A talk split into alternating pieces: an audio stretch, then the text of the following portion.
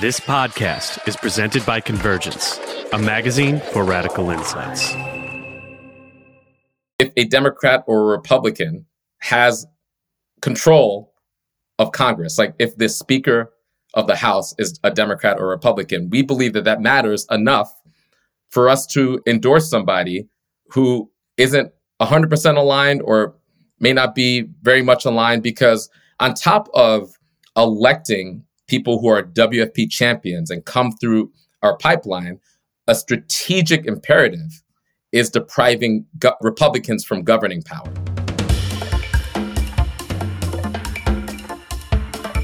Hello, and welcome to The Hegemonicon, a podcast from Convergence Magazine. This is a show about social movements and politics, strategy and ideology, the immediate present, and the rapidly onrushing future. I'm your host, William Lawrence. I spent my 20s as a member of grassroots social movements, most prominently as a co founder and national leader of Sunrise Movement, the youth organization that put the Green New Deal on the political map. Now I'm in my early 30s, trying to make sense of what we've collectively learned in this last decade plus of social movements and heightening social crises. I talk with activists and researchers on the left, exploring the guiding theme of power what it is, how it's exercised, and how it's distributed.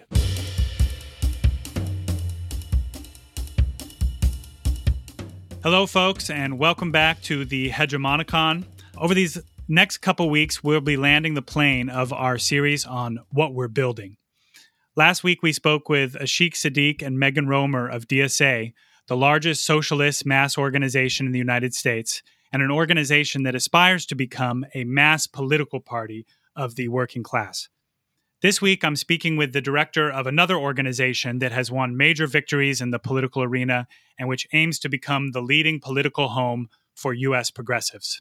I'm very honored to be joined by Maurice Mitchell, the national director of the Working Families Party. Maurice, thank you so much for being here. Uh, let's just begin by having you introduce yourself and uh, sharing a bit about you and how you ended up in your current role. Sure. Uh, well, it's really good to be here. And, um, you know, um, our relationship predates this show. So it's just really great to see you and uh, looking forward to the conversation. So, just a little bit about myself. Uh, I grew up on Long Island, on the South Shore of Long Island, in uh, a Caribbean immigrant household. Both of my parents were were union members my eleven, my uh, my mom was a 1199 um, nurse uh, in Far Rockaway. Uh, my family came here through my grandmother, who came here during the 60s and worked as a domestic worker. And a lot of who I am and how I think about the world has been really shaped by my family and my family's experience. Uh, and my experience in this is sort of uh, extended family of a lot of aunties and uncles and cousins uh, growing up in the 80s and 90s. And, uh, you know, also, you know, my my mom's from Trinidad. My dad is from Grenada. I, I was born when Grenada wasn't. Grenada's a tiny island nation of no more than 100,000 people. But when I when I was born, Grenada was an independent Black socialist mm-hmm. republic, mm-hmm. and Grenadians were very very proud of their country and um, very, very proud of the New Jewel movement and Maurice Bishop and a lot of the really remarkable reforms and changes that happened in those few years, and then the unfortunate uh, collapse of of that of that um, movement. Um, and uh, I started off youth organizing when I was pretty young. Uh, I my first my first sort of volunteer campaign effort happened when I was in middle school. Um, you know, I my first organizing campaign was in middle school and high school on on capital punishment. I went on to do campus based organizing at Howard University, and that brought me into a lot of work around the criminal legal system. My first direct action was a direct action at the Department of Justice after one of our classmates, Prince Jones Jr., was killed by an undercover police officer.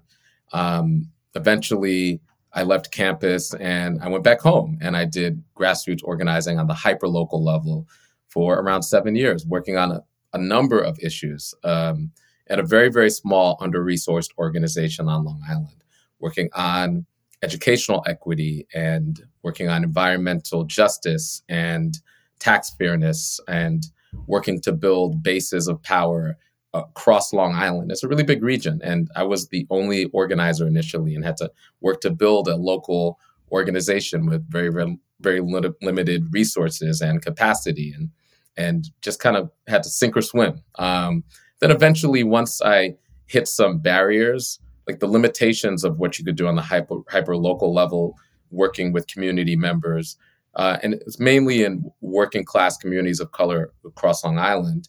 I got involved in the electoral side of the struggle so that we could create more space for our bases of power to be able to advance our agenda.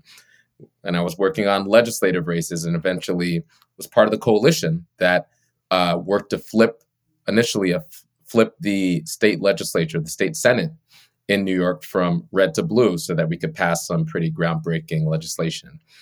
And uh, eventually I started doing regional and statewide work. I helped I helped to launch a statewide collaborative that worked on civic engagement work um, with a number of organizations up and down uh, New York.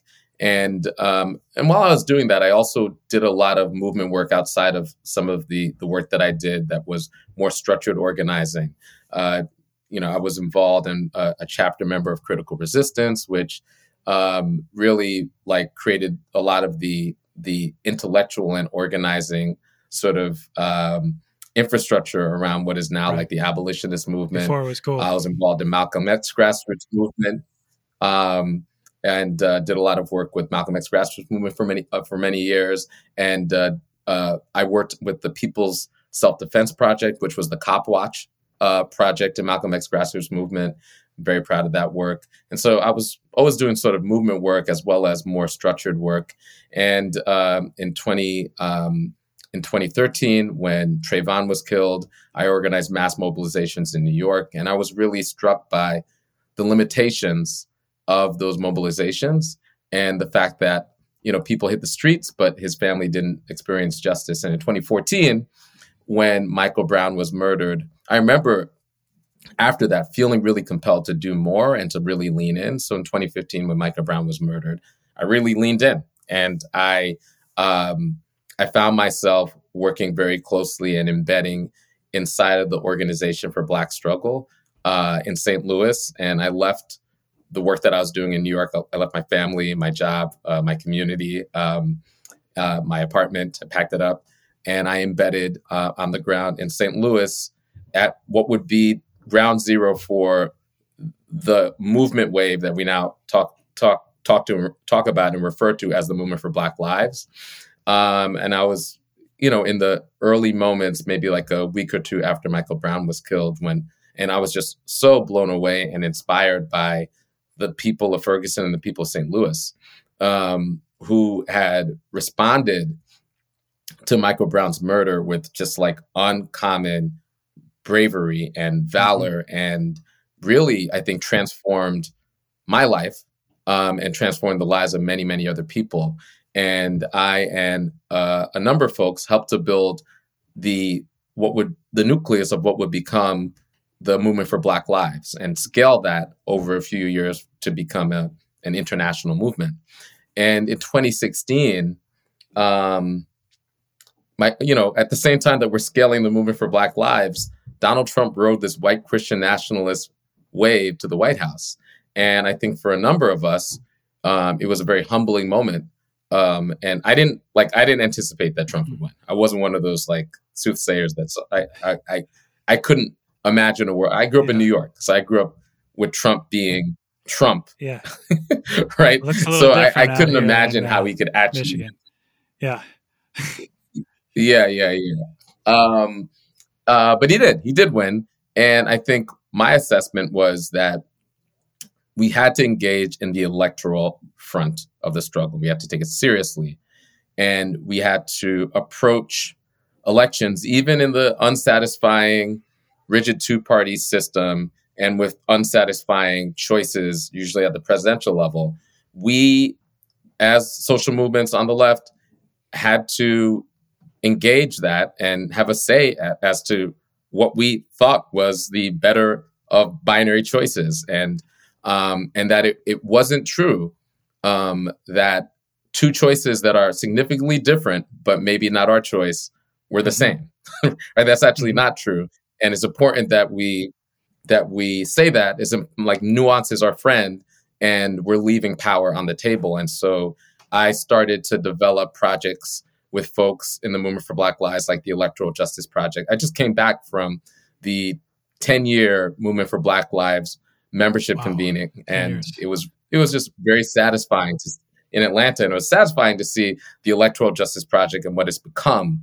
Um, but i was one of the folks who started to, to develop that and when dan cantor who's my predecessor when he announced that he was leaving i was organized to um, approach taking on the challenge of of leading wfp in this political moment and that was in 2018. I've been at WFP for for now more than five years. And the thing that I think brought me to WFP was, you know, I've had this like these varied experiences from doing structured organizing on the hyper local to statewide level, from from doing inside outside sort of work in New York State and the legislature, doing electoral work on the local and statewide level, um, eventually being at the ground level of a social movement and catalyzing it to become um, to become a force. And you know leaving leaving each one of those experiences i noticed like the the impact and the power of particular tactics but also the limitations. And i definitely coming out of the the the movement for black lives experience i noticed that social movements when, the, when they're at their very best they're able to you know and it's almost like cliche people talk about the overton window but the, it's true. Like you're you're able to surface these contradictions that that are present but just most people aren't really paying attention to or are grown to accept these as just features of their day-to-day lives. And social movements can surface those contradictions and have everybody look at them in new ways and call really big questions. And i saw that happen but what i also learned was that social movements didn't necessarily have the the capacity to answer those questions or to resolve those contradictions. And the most organized forces will attempt to resolve the contradictions and answer the questions that are pre- presented by social movements and you know like taser international right is an example they you know they um, their main product were, were, were tasers like these non-lethal weapons but they also marketed mm-hmm. body cameras and they offer that as the solution. Like that was going to reduce, significantly reduce the extrajudicial killing of black folks, right? Now, fast forward a decade, yeah, there's body cameras everywhere. Like th- that was Capital's response. Yeah. And, you know, in, in some ways, we created a market, right?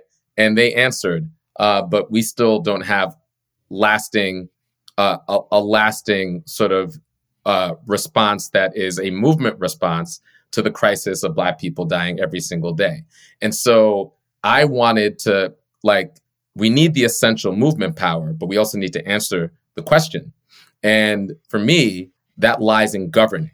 Like, our movement needs to govern. Then, our, like, then social movements that are aligned with us can push the window, call the question, and then movement aligned elected officials in governing governing positions could secure victories that are aligned with the movement and answer these questions. Because government actually, there is a path for everyday people and people without resources to seize the reins of government. It, it's imperfect, it's corporately captured, but there's still a path. And so government is a, a vehicle that if we commandeer, um, we could do really big things and we it has the capacity to take on some of the questions that we're trying to answer. And so the, the ideal vehicle to be able to govern is a political party. And that's really what brought me to the Working Families Party.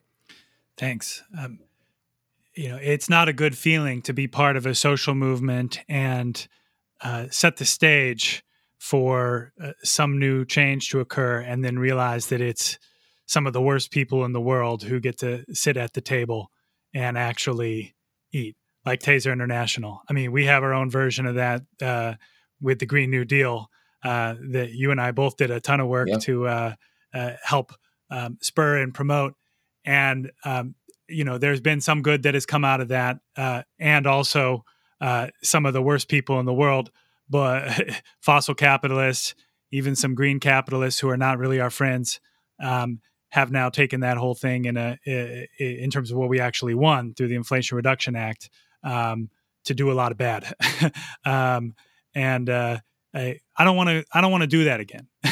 I want to be able to yeah, set the agenda and then win on the solution. So uh, I'm with you on that. And I think there's a lot of people who are somewhere between your age and my age who went through this last 15 decade uh, 15 years of uh, you know movement uprising um, who have learned some version of that lesson which is why i think the notion of party building is really uh, high on the agenda now uh, for a lot of people uh, on on the us left um, but let's talk about what it means to build a party the the, the working families party describes itself mm-hmm. as quote building a multiracial party of working people to transform our country. What, in your de- definition, Maurice, is a party? And is WFP a party, or is it in the process of becoming a party? Great, great question. Um, I'm going to answer it in a few ways. Well, let me answer the the last part first, because the the last part is the WP a party, or if it's a process, if it's in process of being a party? The answer is yes, right? And um, because a party in some way is a process. Like when I talk about governing power, governing power isn't a like a static destination. It's a process. Governing is a process. And so, you know, you know, if you're let's just you know, whoever's listening to this, you probably live in a city or town that has a city council or a town council or whatever. Um, let's just say if progressives win one seat in that city council or town council, progressives or the left or whoever aren't governing, right? But they have more governing power than they would have had if they didn't have that seat. In the next cycle, maybe you'll get another seat. You don't have a majority yet, right? So governing power and governing and being a party is is is a, a process that um, doesn't necessarily have a destination. But to answer your question, I'll answer your question in two ways. Our definition of party is not limited to because people ask us because we're actually legally and fiscally a political party in Oregon, New York, and Connecticut, and we leverage the power of fusion voting um, and the fusion law in those states in order to do that.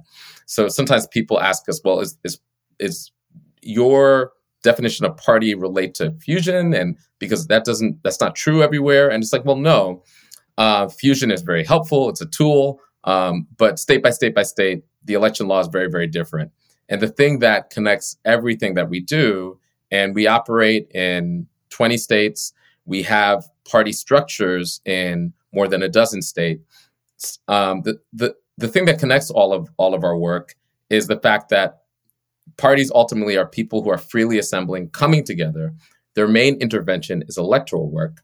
Um, that work is cohered by some sort of agenda, and that agenda is aligned with a, a coherent ideology.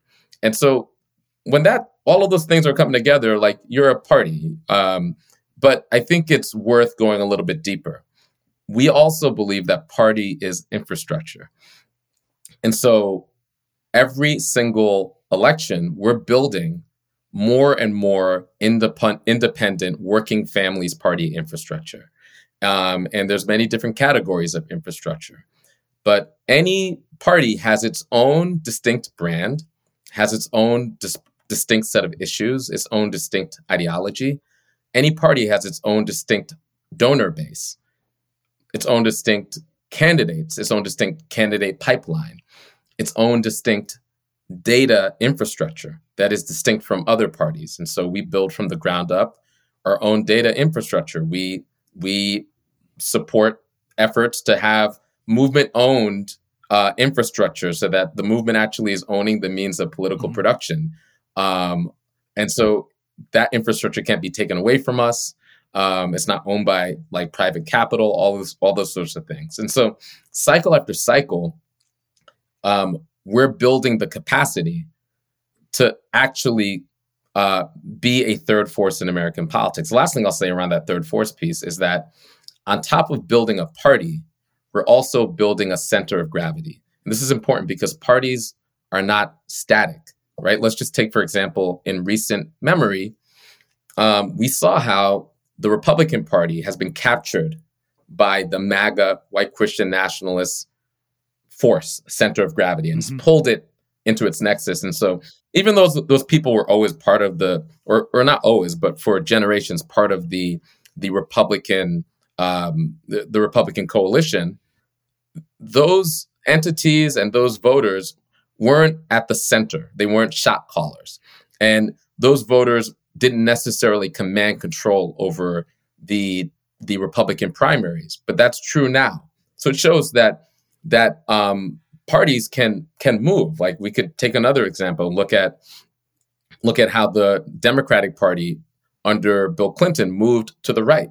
Or I mean, if you want to take a big historical example, well, you know, back in the day, originally the Republican Party was considered the left party, and the Democratic Party was considered the right mm-hmm. party. And you know, my the trivia I always use with folks is like when I ask folks like, which which American Party did did Karl Marx most identify with when he was alive? You know, most people don't realize was, was the Republican Party, right? So it shows that political parties are not static; they can move. They can even move left to right and right to left and all types of things. And so, I, based on that analysis, on top top of building this infrastructure, we're also building a center of gravity that could pull our entire politics closer to working people. We're building a a labor working people pole in American politics. And over the next like 25 years, our job is to make that a very strong third force in American politics. Right now, there's a very clear uh, right Christian nationalist force.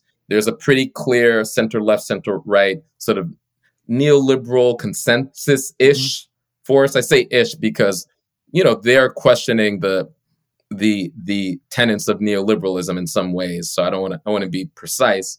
And we we believe that there needs to be a very strong labor pole that is distinct uh, from those two other forces. Uh, so so we're both organizing that pole and organizing a party and infrastructure um, state by state by state, locality by locality, on a granular level, it, um, to build around that pole. That so that's that's what we're building. That's our definition of mm-hmm. a party. Um, and our assessment is that party building takes time. Building something like a third force in American politics takes a lot of effort. And um, it's something that we think can be done. It's something that we think, you know, is within our power to do, but it requires a level of discipline and North Star focus in order to make happen. The type of discipline that, you know, the far right, for example, I think had like, you know, we're now like more than 50 years after the Roe decision, you know, the, that the the far right developed infrastructure capacity, had a strategic north star over 50 years, and mm-hmm. we're experiencing the result of that. And so, I think one of the things that's also true is that the left has been deprived of through a lot of like very specific targeted efforts has been deprived of organization mm-hmm. over generations and our ideas are really popular. Um, in moments of of of great contradiction, um, the left is able to sh- show up in, in, large numbers, and these movement moments happen. Um, we we have a, a, lot on our side, but we're missing um, the durable and and the resilient organization to be able to to leverage all of the things that we have, and that's the work I think of of years, of maybe even decades. And you know, again, like there's features that are are way above my understanding or perception that could accelerate that. But I think if we if we have a decades long approach, which requires a certain level of focus, rigor, consistency, um, uh, it's going to require, like, you know, you talked about cadre, is going to require some cadre. Um, if we have that focus, then we'll be able to take take full advantage of and leverage the moments that might allow us to accelerate. So I can't say when we'll be at a place where that third force and the third party will be around that third force, but I have a blueprint that at, at Working Families Party we've developed and that we're attempting to execute cycle after cycle after cycle. So these two objectives of building the party and building the center of gravity are related but distinct. And there are lots of um, other uh, groups who may be thinking they're trying to do either um, one or the other. Like um, if you were trying to build a center of gravity, um, but not building a third party and waiting, the theory might be that we're just going to realign um, the Democratic Party uh, to become more of a of a progressive labor party. Um, and there's not going to be the need for a third party because we're going to build a center of gravity, and the Democrats will end up um, uh, being that thing. Um, are you convinced that um, that realignment strategy is not the way, which is why you are explicitly building uh, a a third party in waiting, or is uh, there some ambiguity here where you think maybe the Democratic Party could um, uh, take on you know a, a, dramatically different brand and identity and be accountable to working class people. But maybe not. And if it ends up not going that way or there's a crack up in the two party system you want to have the option.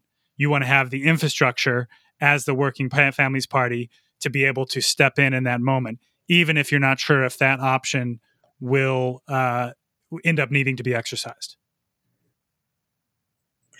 Um so there's a debate inside the WFP about the looking at our current time, place, and conditions, what the Democratic Party um, as a vehicle can do or can't do. Um, but the role that we play, we play this role that I think is is very nuanced because because of the nature of the very rigid first past the post two party system um, which is just true. It's real. It's a material reality of today. We play a factional role inside of the Democratic Party coalition, right? And like this is another example of force, right? The Democratic Party has a has a gravitational force that is pulling all of these entities around its orbit. Just like gravity, you don't have to agree with gravity to have it keep you it's math on the ground, and right? Game theory. It's like like it it is what yes, you know, so flat earthers are are also held to the ground just like me and you, right? It doesn't really matter. And so like there's a lot of people who are part of that center of gravity, a part of that who like have a lot of critiques, might even like dislike the Democratic Party, just is what it is, right? Um, and so oftentimes we operate inside of that coalition. We operate inside that coalition as part of the big, you know, Cheney to Chomsky United Front that agree that fascism's bad right? Like we're we're in that.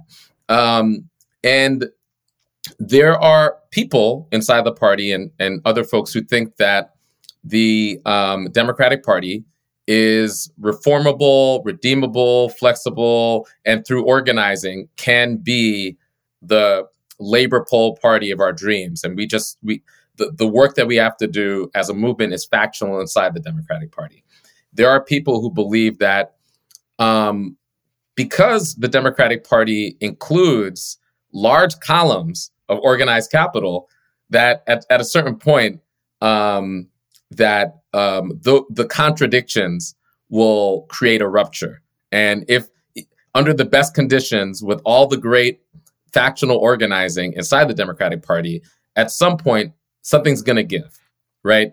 And so, you know, both arguments are compelling for different reasons we're building independent infrastructure and an independent party infra- uh, vehicle because in both scenarios, building that independent party infrastructure actually advantages both of those mm-hmm. scenarios. So the people who are like dedicated to moving the W, uh, moving the Democratic Party and organizing it factionally, having the WFP as an independent party vehicle helps make that happen for people who are actually like waiting for there to be the rupture. Well, when that rupture happens, people are going to need a home. People are going to need infrastructure. People are going to need like state by state vehicles that are ready to roll in order to capture them. And so, in both eventualities, uh, when we game out both of those those possibilities, um, we've we've organized a long-term sort of path to power that you know allows our infrastructure to be useful for both of those both of those possibilities. Interesting. Um yeah it, it makes sense to me. Um because either way the work you got to do now is is the same.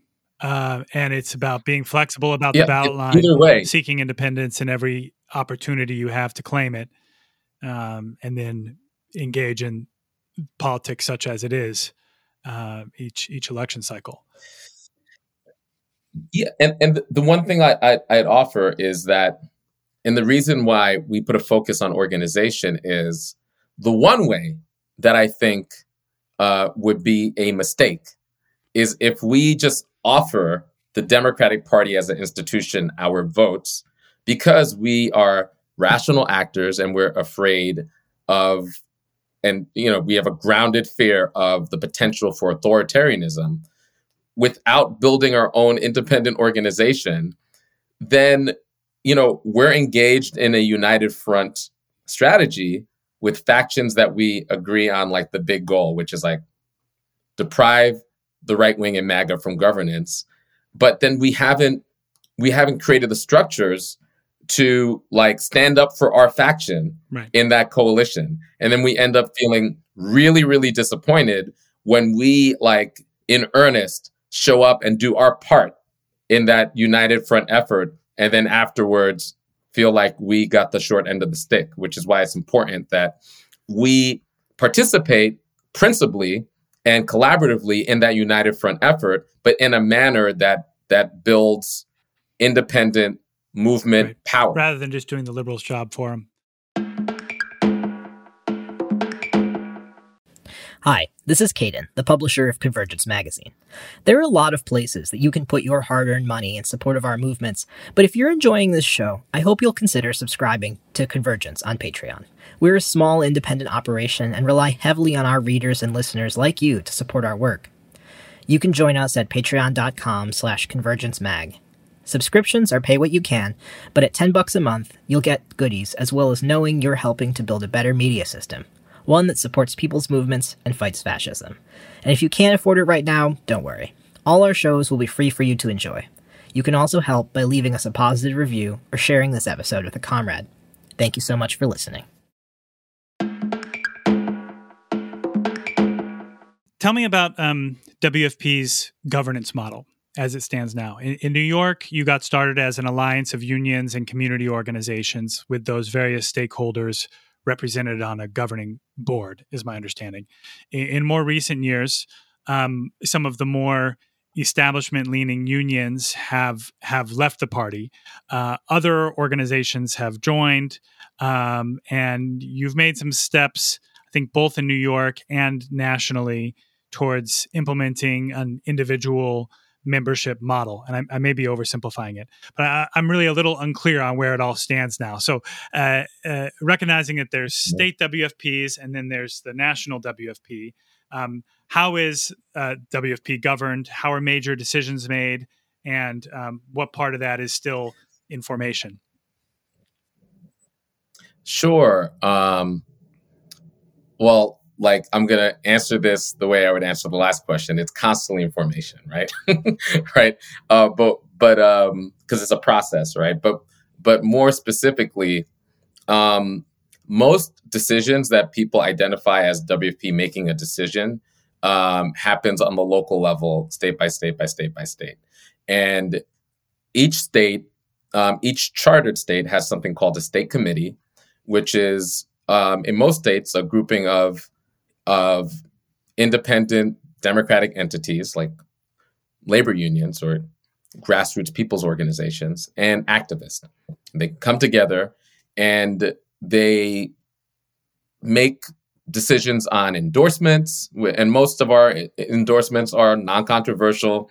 Um, sometimes they are. They're like sometimes there's like two pro- progressives in a race, or um, there's you know, uh, a really progressive person, but it's unclear what their path to victory is, or we have limited resources and there's like five excellent candidates, but we only have enough resources to really throw down in two places and all these things.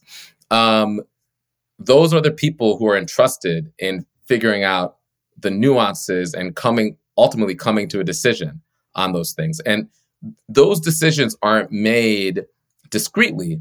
The big decision that those people make locally is struggling uh, and developing a long term path to power.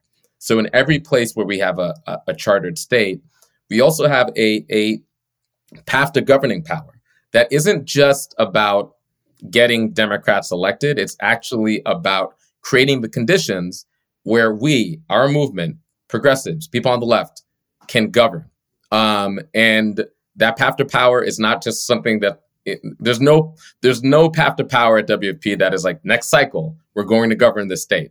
Um, but each path to power is based on a very sober material assessment of the power that we have, the power that we need, geographic and demographic realities, the capacity that labor might have or grassroots organizations might have, the power of our movements. Um, and so that really informs on the local level how people make these decisions. Um, you know, it's the job of, of, of the staff of the WFP to help organize the container and the conditions for folks to be able to make those decisions in a thoughtful way, uh, to make those decisions and struggle in a way that is generative, um, and to build very strong tables that are both powerful and fair. Because in, in, in any decision of consequence, there will be people who are be on one side or, or another. And it's critical in that decision making process that people leave with more connection to the political vehicle. Um, and so that's state by state by state.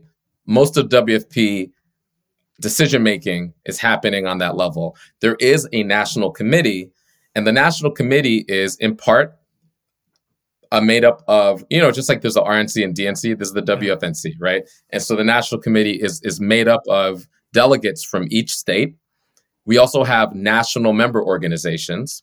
Um, and so, you know, that includes the labor union, CWA and SEIU. It includes organizing networks, CPD, People's Action. It includes uh, United We Dream Action, SURJ, Stand Up for Racial Justice. It includes Mi Gente. Um, and, you know, uh, the national committee uh, makes decisions if there's interest from uh, from other national organizations about its membership. So we, the national committee could grow depending on the the current national committee's desire to bring on new membership and other things. But it's a reflection of what's happening locally and also um, the national organizations that um, agree to be building the WFP. And we are a hybrid party. So it is a feature of the WFP that we are both um, a coalition party, which means our members are institutions like labor unions and people's organizations, and we have individual members who are activist members who are who are part of the WFP as well. So I want to ask about that. Why um, is the hybrid model the one that um, you have chosen, but also continue to double down on and, and invest in, um, as opposed to a, a, purely coalitional model or a purely member activist individual member model? Yeah, so you know, WP is 25 years old, so we've arrived at this through our development there are advantages and there are aspects of power that come with coalition power, right? Um, we need the capacity to be able to, like, let's just say we want to we want to run a primary and win a mayoral primary.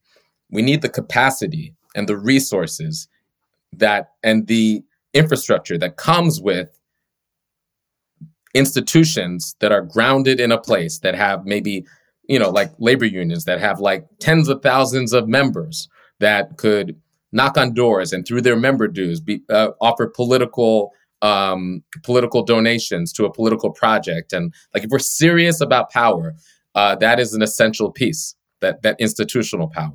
Also, institutions, um, I think, in a good way, um, are thinking long term, are thinking are are a little bit more averse to to risk sometimes that that could be very helpful in the makeup of a, a strategic conversation.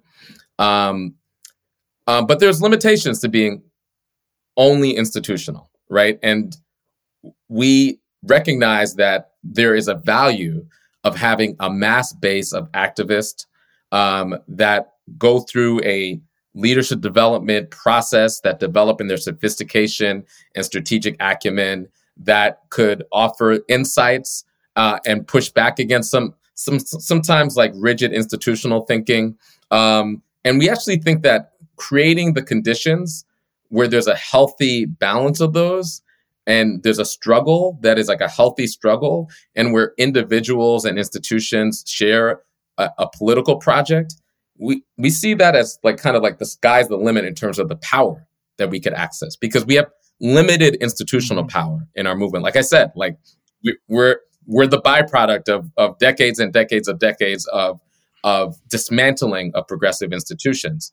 Um, and so it's to me the there's a, a marriage of two wholes that that are essential that and it rec- that marriage is a, a, a careful sort of delicate marriage. And so when we charter new states we allow folks to come together however they want to come together in order to build that state. Um, but one of the frameworks that we keep in place because the bylaws of each state chapter are different because states are different and we want to we want to make sure that we're not like building a cookie cutter party that the party reflects the character of that state. But the th- the the ground rules for building the WFP is that you need to figure out how these two pieces, the the coalition character and the mass character, come together and make decisions and are respected as as equal parts mm-hmm. of a whole. So I, uh, you and I have both spent a lot of time um, in the coalition world of nonprofit organizations. We've had some adventures together in that space, and um, you know, uh, at times um, I I end up feeling like table. Uh, for me is a dirty word because there's so many tables yeah. of organizations. It can be like a nesting doll of uh, Russian nesting dolls of organiz- of tables sitting inside tables, sitting inside tables, and um, really the defining feature of a table often is that it's generated from the top down because some money is attached. And there's a national or state funder mm. who wants to see something happen in a given state or on a given issue. And they dangle some money out there and they say, hey, everybody, come to the table and get some of this money. And then everybody fights oh, about the money yeah. sitting around the table. And really, people yeah. approach it in a kind of extractive way where it's like, well, I've got to come here because I need to figure out how to get the, you know, how to get fifty thousand dollars from my organization or whatever it is, and it can really lead yes. to some um, uh, destructive and you know negative sum dynamics frankly where people come and they're supposed to be building alliance but really what they're doing is fighting over the money and trying to uh, deliver as little as possible um, because they're just trying to do their existing work build their own organization which is everybody's prerogative is to try to build their own organization. But uh, so these are some of the you know uh, yeah. Um, how do you prevent that from happening when you charter a state working families party? how can this be more than uh, a, table yes. in the negative sense and actually um, be start becoming becoming a party uh, that is more than the sum of its parts? It's that's a great question, right? And um, our current process is informed by every bad experience everybody's had at any coalition or any table or you know um and so number one um I, I feel like with w- what i've learned what i've learned about like coalitions and tables and other things there's this coalition or table math and i get it. It's like oh well we could you know if if the more partners that we add to this the the stronger we are. Like a 20 group table is weaker than a 40 group table. So let's like make it as big as possible, right? And I think what ends up happening is like you end up creating this dynamic where somehow one plus one plus one plus one plus one plus one equals three. right? Yeah. Because like everybody actually isn't aligned. Some people are simply there because one of their rivals is there. And so they're kind of like lurking. Some people are there just to kind of extract money or maybe prestige or whatever. Sometimes there's organizations are there, are there because they're tokens. It's like, oh man, we really need a black group. Let's let's call up this group, and and that group is at that coalition, and they they could perceive their lack of power, so they feel weak. You know, it's like all of the worst practices of like the nonprofit industrial complex and all that stuff, right?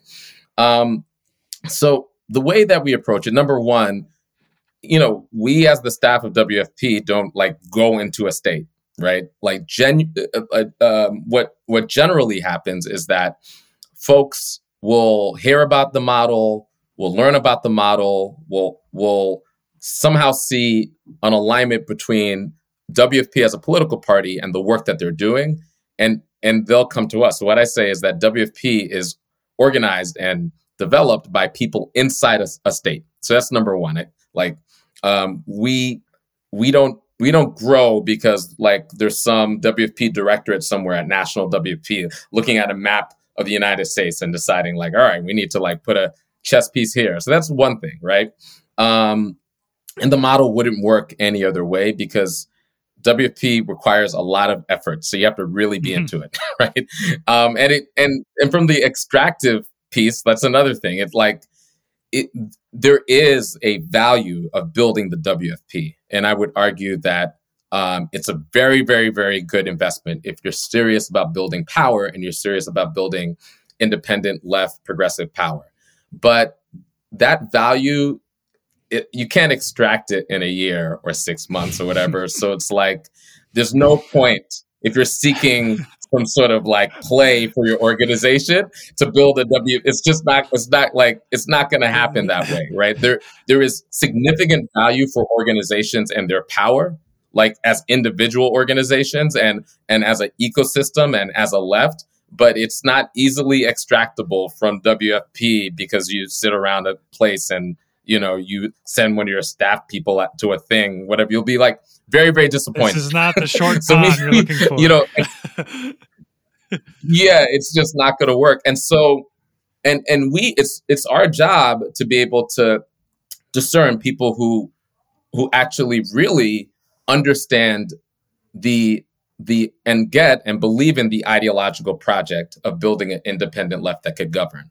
And so we rather work with fewer people who are more deeply ideologically aligned uh, than a lot of people who are seeing some sort of like transactional hustle or whatever. And so that also will play into who we choose, right? So instead of like every single organization and every single labor union, it'll be the aligned labor and community partners that are showing up and actually have this crazy idea that we could build collectively our own party infrastructure. We could actually do it. And there's an advantage to us doing it through WFP because WFP has been for 25 years building its own distinct brand and has its own distinct data infrastructure and its dis- distinct candidate pipeline and everything else. And we don't have to come up with some bespoke way of doing it. We we could work with comrades who are trying to do it all over the country, right? Um, and so, you know, we're in conversations with folks in a lot of states, and there's a lot of excitement for the model. I think because we're very rigorous and we take our time in building WFP and we're not seeking meteoric mm-hmm. growth and we're not entertaining any individual that says they want to build WFP somewhere and just saying like, yeah, just down download the WFP uh, charter kit and go ahead. Like we're asking serious questions about their assessments of power and strategy, and we're making sure that they have a grounded assessment of their own power in relationship to other centers of power, right? And so it's a process, but one that ultimately is an ideological project more than anything else. Um, one that certainly for individuals and institutions can provide real power. You know, like I, I talked to Karen Scharff at Citizen Action. Uh, she started Citizen Action of New York, and she's one of the Citizen Action of New York is one of the founders of the New York Party, which was the original party. And she talks about how as somebody who's building an independent people's organization, how being one of the co-chairs of the New York WFP gave her and her organization significant power because even though she had bases of power in Schenectady and Albany and you know certain places, she didn't have a base everywhere. However, elected officials everywhere would attempt to engage her because they knew that she was one of the co-chairs of the mm-hmm. WFP and she could leverage that by getting them to take seriously Citizen Action's like statewide mm-hmm. priorities right and so um, again it's building the wfp is a crazy thing to do unless you actually mm-hmm. believe in it mm-hmm. good answer yeah so i want to ask you about um, uh, the the dsa and wfp um, right. uh, that's another another party uh, or, or, party information that uh, some people are spending a lot of energy um, to build because they really believe in it. And um, you know, I'm a dues paying member of DSA. I'm, I'm also a dues paying individual member of the Working Families Party. Um, and uh, you know, this is sort of my philosophy in general these days: is to be uh, multiply affiliated because I I don't think we know mm. exactly uh, what the full answer is, and so I prefer to like be a member of the ecosystem. So I I, I proudly join um, multiple organizations, um, but I, I, hear a lot of shade flying in both directions between partisans of these two groups. You know, and um, I I think. Uh, from the DSA partisans, uh, I think the critique of working families I hear is for being foundation funded and thus beholden to uh, the big funders who don't necessarily share our ideology in full, whereas DSA is fully member funded. Um, uh, DSA also uh, critiques Working Families Party for uh, sometimes for this um, hybrid uh, uh, governance structure, for being coalitional in structure, and thus beholden to the more um, cautious or liberal organizations that are, are part of the coalition, whereas DSA is only accountable to its members. And in general, I think the thrust of the argument is that WFP is structured in a way that requires it to make um, too many concessions to the democratic political establishment and the political status quo, whereas DSA is able to be more boldly independent and left wing. And this even comes into the way that then the two organizations brand and identify themselves, where you know you talk about um, working families and working people and and and, and labor power um, uh, being progressive, whereas DSA would uh, talk about you know working class power, class power, and would uh, proudly identify as socialist rather than um, progressive, which is a bit of a more ambiguous term. So um, what is your response to this critique from our comrades in DSA? Um, what would be some of your assessment of DSA going back the other way? And how should all of us on the left be thinking about the difference between DSA and WFP? Okay, well, let me try to take this piece by piece. And I think the first way I would respond is with a lot of generosity, right? Like, I think ultimately you should uh, engage me, critique me, evaluate me based on my strategy, right? And um, you know, we've developed a strategic sensibility at WFP based on our assessment of the time, place, and conditions. And the reality is, like, history will also ultimately be a judge to determine whether or not the things that that we decided were the main premises, the main contradictions, the main struggle, whatever, were like were actually the main mm-hmm. struggle, mm-hmm. right? Like like we can't actually discern that from where we stand. And so I approach everything we do with a lot of humility. Like we could be right. I believe we're right, but we could also be wrong. And um Malachi, my son, he'll have to like he'll have to ultimately deal with the fact that of whether or not uh, Daddy's project was like uh, was accurately assessing the mm-hmm. conditions or not. You know, but you know, we we do what we do based on like I think like a commitment to a set of a set of hypotheses and I want people who are on the left to be running their plays. Um, and they should be different. People should have different hypotheses. And I think that that's a good thing. And then that's how we'll ultimately learn. And you know, may the best strategy win. Like like that is a good thing in the world. So I just I just really wanted mm-hmm. to say that. And then in terms of more specifically, DSA and WFP. Um, look, I, I think that it's true that there are individuals inside of DSA that offer critiques of WFP. I'm, there's individual individuals inside of WFP that offer critiques of DSA. Um, I think we need to learn on the left how to approach critiques with generosity. I think there's critiques can be grounded, they can be ungrounded, um, but it's information, right? And I don't think the presence of critiques um, in itself is a, a, problem. I think you know that's how we learn, and I just think we have to kind of build mm-hmm. that muscle. Um, there's disputes inside mm-hmm. of WFP. There's disputes inside of DSA, right? And you know we wouldn't be a, a left if we didn't have these um, these disputes or these differences, and you know sometimes like intense disputes over over really minor minor tactical differences and other things. Like we wouldn't wouldn't be left if that wasn't true. But I do want to I don't want to exaggerate the scale of those disputes. Uh, I think, um, you know, like the DSA, DSA and, and WP, I think have been evidence to like be able to like to collaborate in really, really deep ways. You know, I'm thinking Tiffany Caban in New York. That was a collaboration where our two organizations threw down very heavily.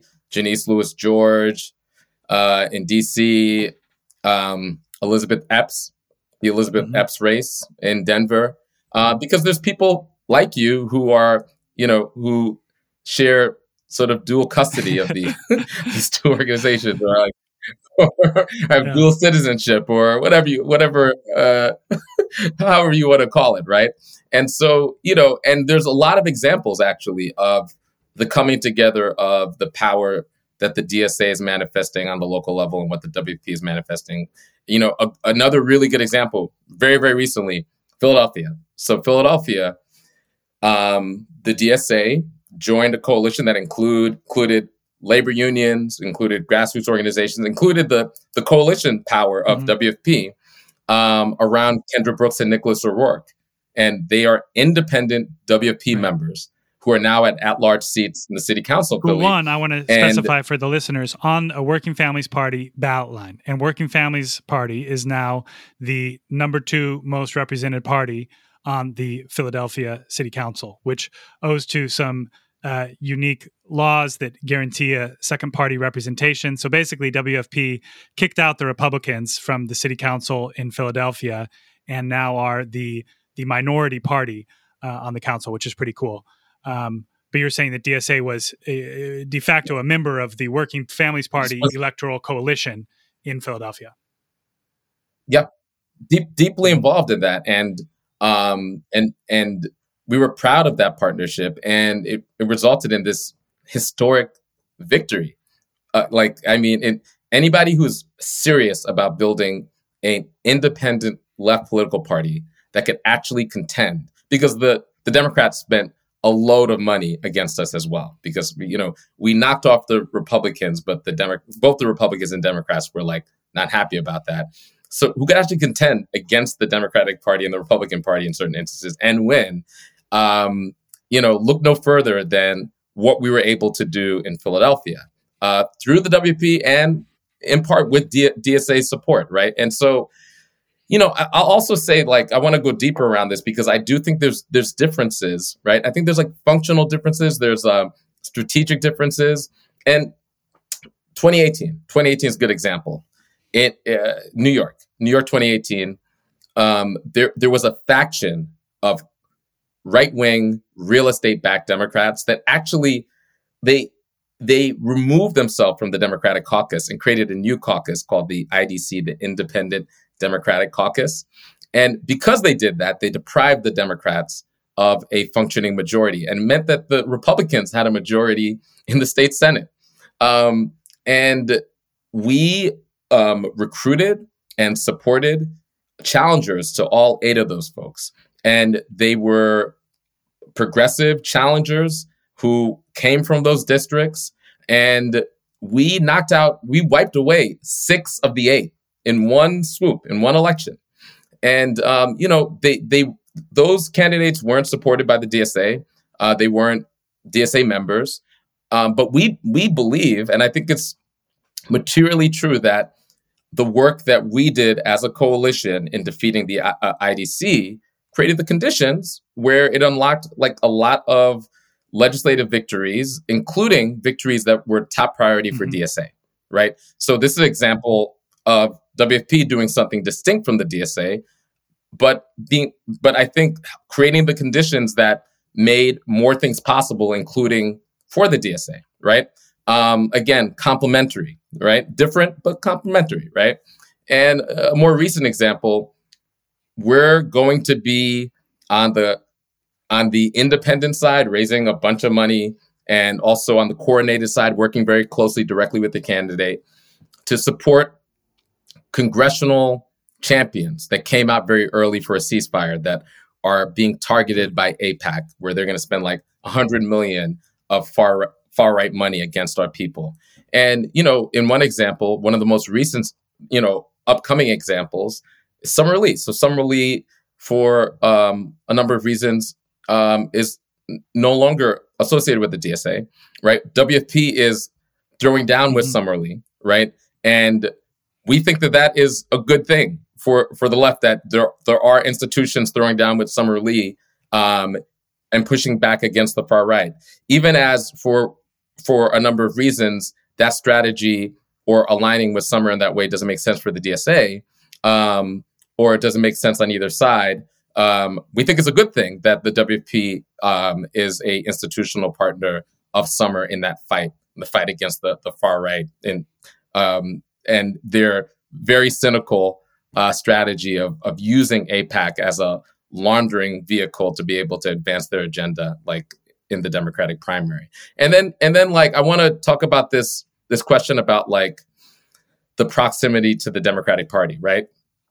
And I, it comes up a lot in New York because I talked about fusion mm-hmm. voting. So, like in fusion voting, um, we we often are endorsing people who are champions, and we're endorsing DSA members. Like there's many um, legislators that are DSA members and also CWFP as a as a political home. And I would I would just say that like some of the sharpest, most strategic elected officials are DSA members, right? Um, but um, we also endorse people who aren't aren't aligned in a lot of ways, or people might not even like see them as being progressive, right? And, you know, like people might say, so why would you award this person with the ballot line then? Like, doesn't it dilute your brand? Why would you even do that? And we think it, for us, it actually matters if a Democrat or a Republican, right, has control of Congress. Like, if the Speaker of the House is a Democrat or Republican, we believe that that matters enough for us to endor- endorse somebody who isn't 100% aligned or may not be very much aligned because on top of electing people who are WFP champions and come through our pipeline, a strategic imperative is depriving uh, Republicans from governing power. Mm-hmm. And so, based on our strategy, we're very open and and like and and and down with the idea of strategically making endorse, endorsements to prevent Republicans from having, go, having governing power, to create a governing opportunity in this very limited two party space for Democrats so that progressives can mm-hmm. govern, right? So these are different strategic imperatives that mean we take up different space in the ecosystem and play different roles that that ultimately I think are are in some ways complementary, right? Um, the one you said something about funding that I I, I want to kind of address yeah, uh, directly because I think yeah, it's important. Yes. So let's go back to the Summer Lee thing, right? Um, AIPAC spent thirty-two million dollars last cycle against our mm-hmm. folks. They announced they're going to spend 100 million. We don't know how much they'll actually spend.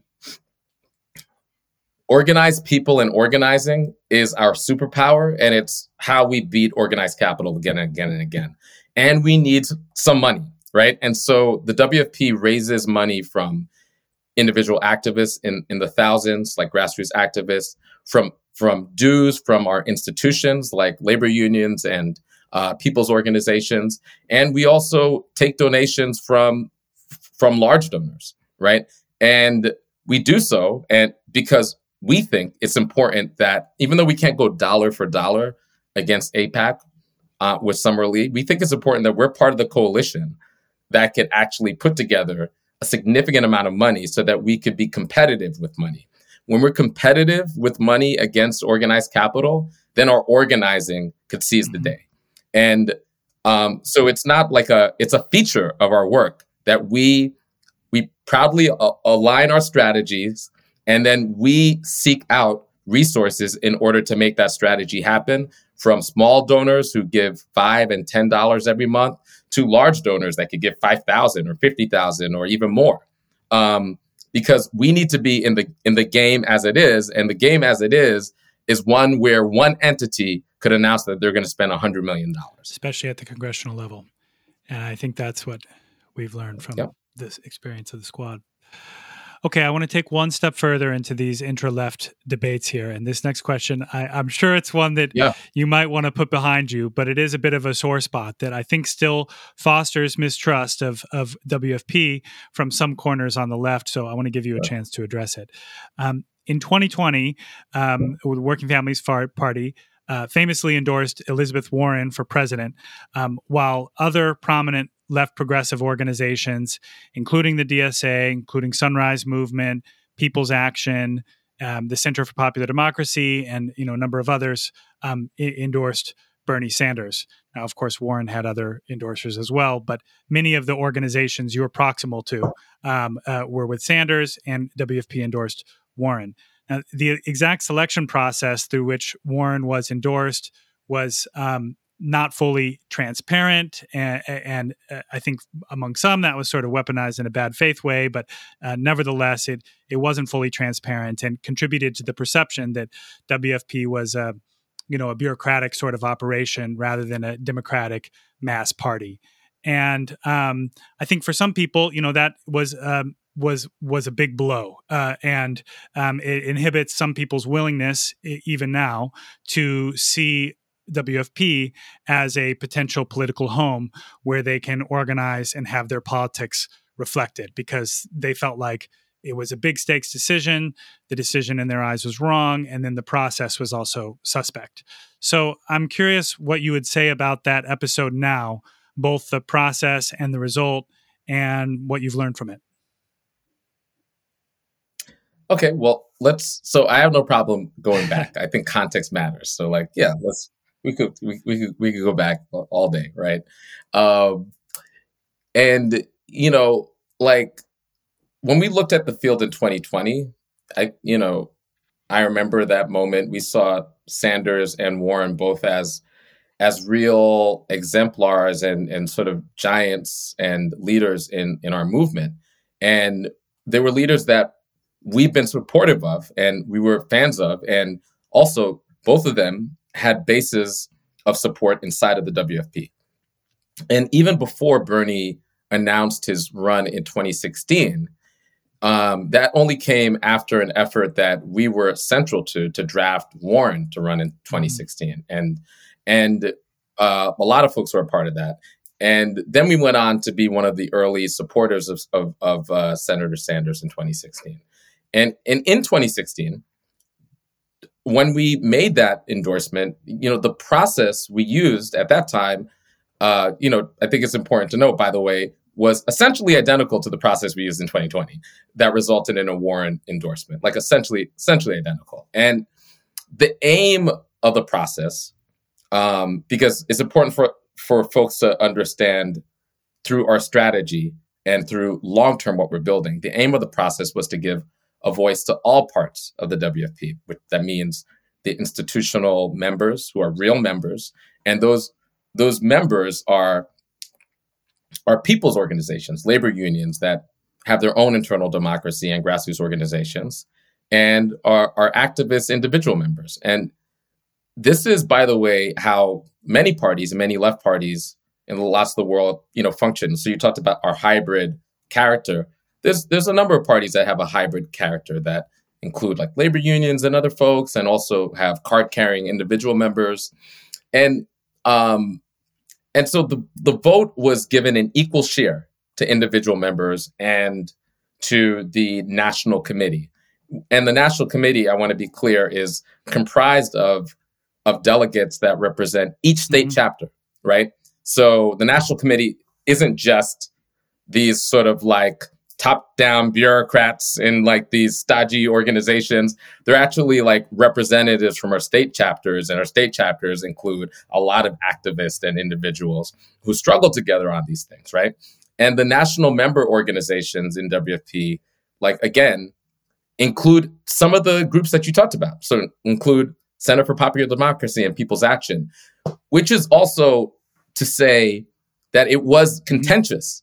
The process was contentious inside of WFP um, because there were individuals that were deeply pro Warren, there were individuals that were deeply pro Sanders, there were organizations that were pro Sanders and Warren, and there were various state chapters that were leaning in one direction or, or another. And there were arguments inside of WFP through this process on policy, debating the different policy platforms, on strategy, debating the different paths to power. Like every kind of argument you could imagine was occurring through this process. And, you know, like I'll give a one thing that happened was like you know, like when Warren was campaigning to uh, for the support of the Working Families Party, for example, like when she endorsed Kendra Brooks, I mentioned Kendra Brooks.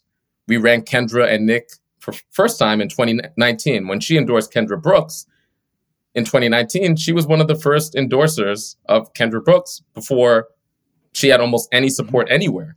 And the WFP members in our Pennsylvania chapter, they noticed that. And you know, similarly when she endorsed Jessica Cisneros, right?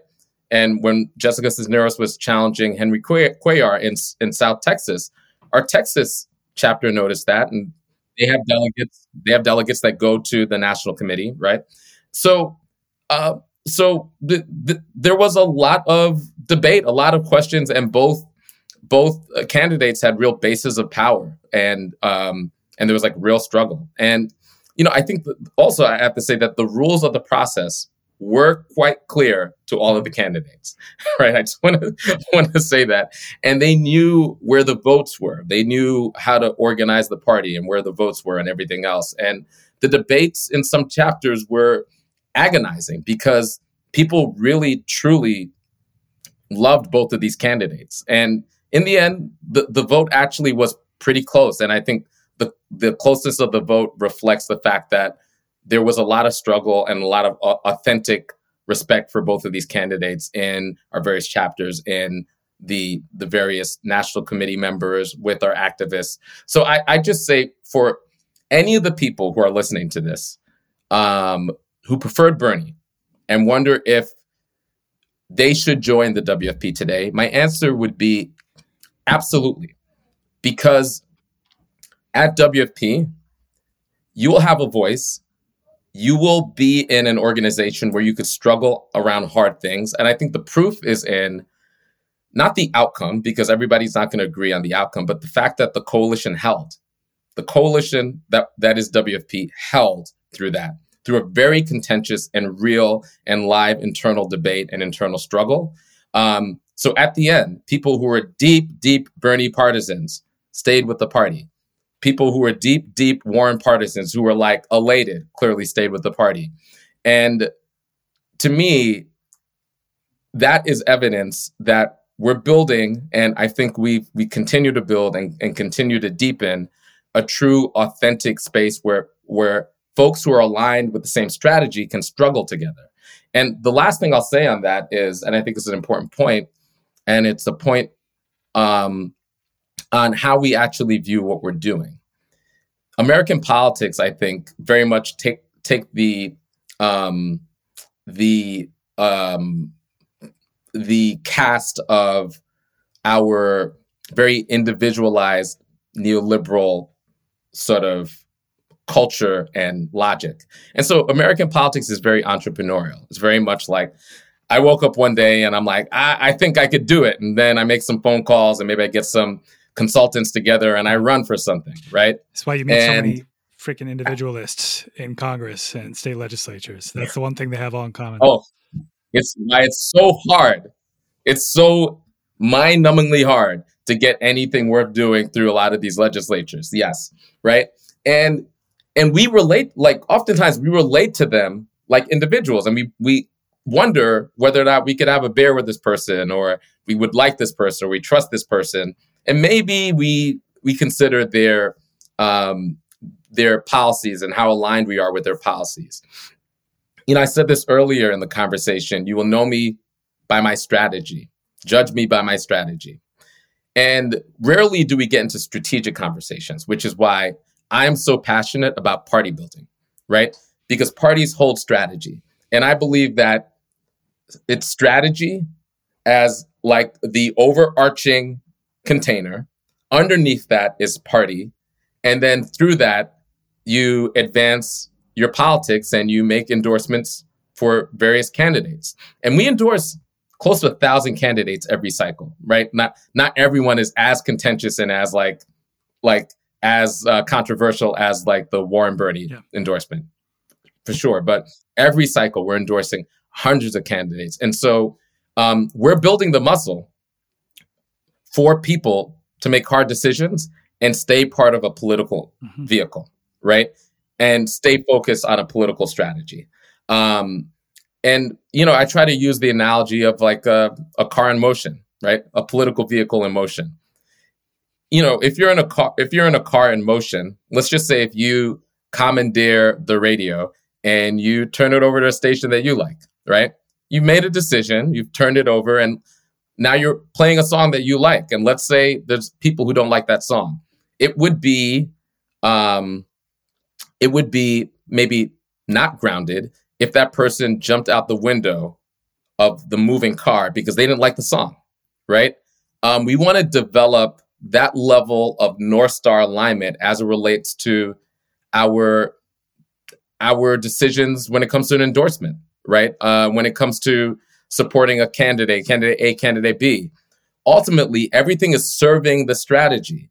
And you will have an opportunity to move the needle after that mm-hmm. song is over. You will have an opportunity in that vehicle to make choices. But if you leave the political vehicle, then you won't have an opportunity to make those choices. And I think we need to struggle in our political vehicles if you believe in the strategy, even if you might disagree with a tactic, because we could move on a tactic, we could evaluate. Maybe we were right, maybe we were wrong. We'll learn.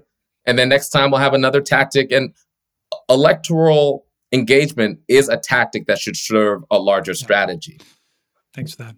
Okay, Maurice. So we've uh, we're running out of time here. So I want to ask you one more question, which is uh, just to close. Um, give us a, an optimistic view, but a grounded view of WFP's development over the rest of the decade. Um, give us a glimpse of uh, the Working Families Party of 2030.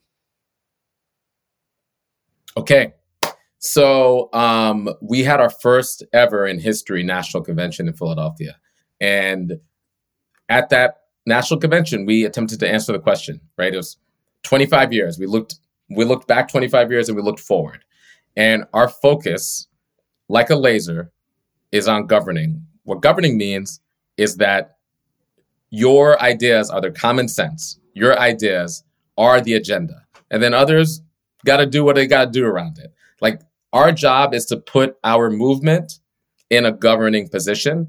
And we think that in a matter of years, maybe five years, maybe 10 years, certainly 20, absolutely 25 years, we will be in a position where our people, our agenda, people on the left, progressives, other folks can actually govern. Um, and so we're building carefully, step by step, seriously, rigorously, the institutional power, uh, the the candidate pipelines, the movement power, the activist power, the the coalitions in order to do that. And um, when that happens, we believe it's going to unlock a lot of possibility. And that pit in your stomach that you feel, that frustration every presidential election, because we don't have the infrastructure, we don't have the candidates, we don't have the power and we have to make very, very uncomfortable decisions. we believe that the remedy of, to that is not something that could happen proximally, but it can happen in a matter of years if we focus on governing. All right. I want to see it. Uh, this election year is definitely pure agony, and we all wish we had a lot more choices. Well, maybe one more choice that we actually believed in. So, um, here's to a party that can deliver that in the future. Maurice, thank you so much. Um, really a pleasure talking to you and reconnecting. Um, thanks for being here. Thank you. This podcast is written and hosted by me, William Lawrence. Our producer is Josh Elstro, and it is published by Convergence, a magazine for radical insights. You can help support this show and others like it by becoming a Patreon subscriber of Convergence for as low as $2 per month at patreon.com slash convergencemag. You can find a direct link in the show notes. This has been the Hegemonicon. Let's talk again soon.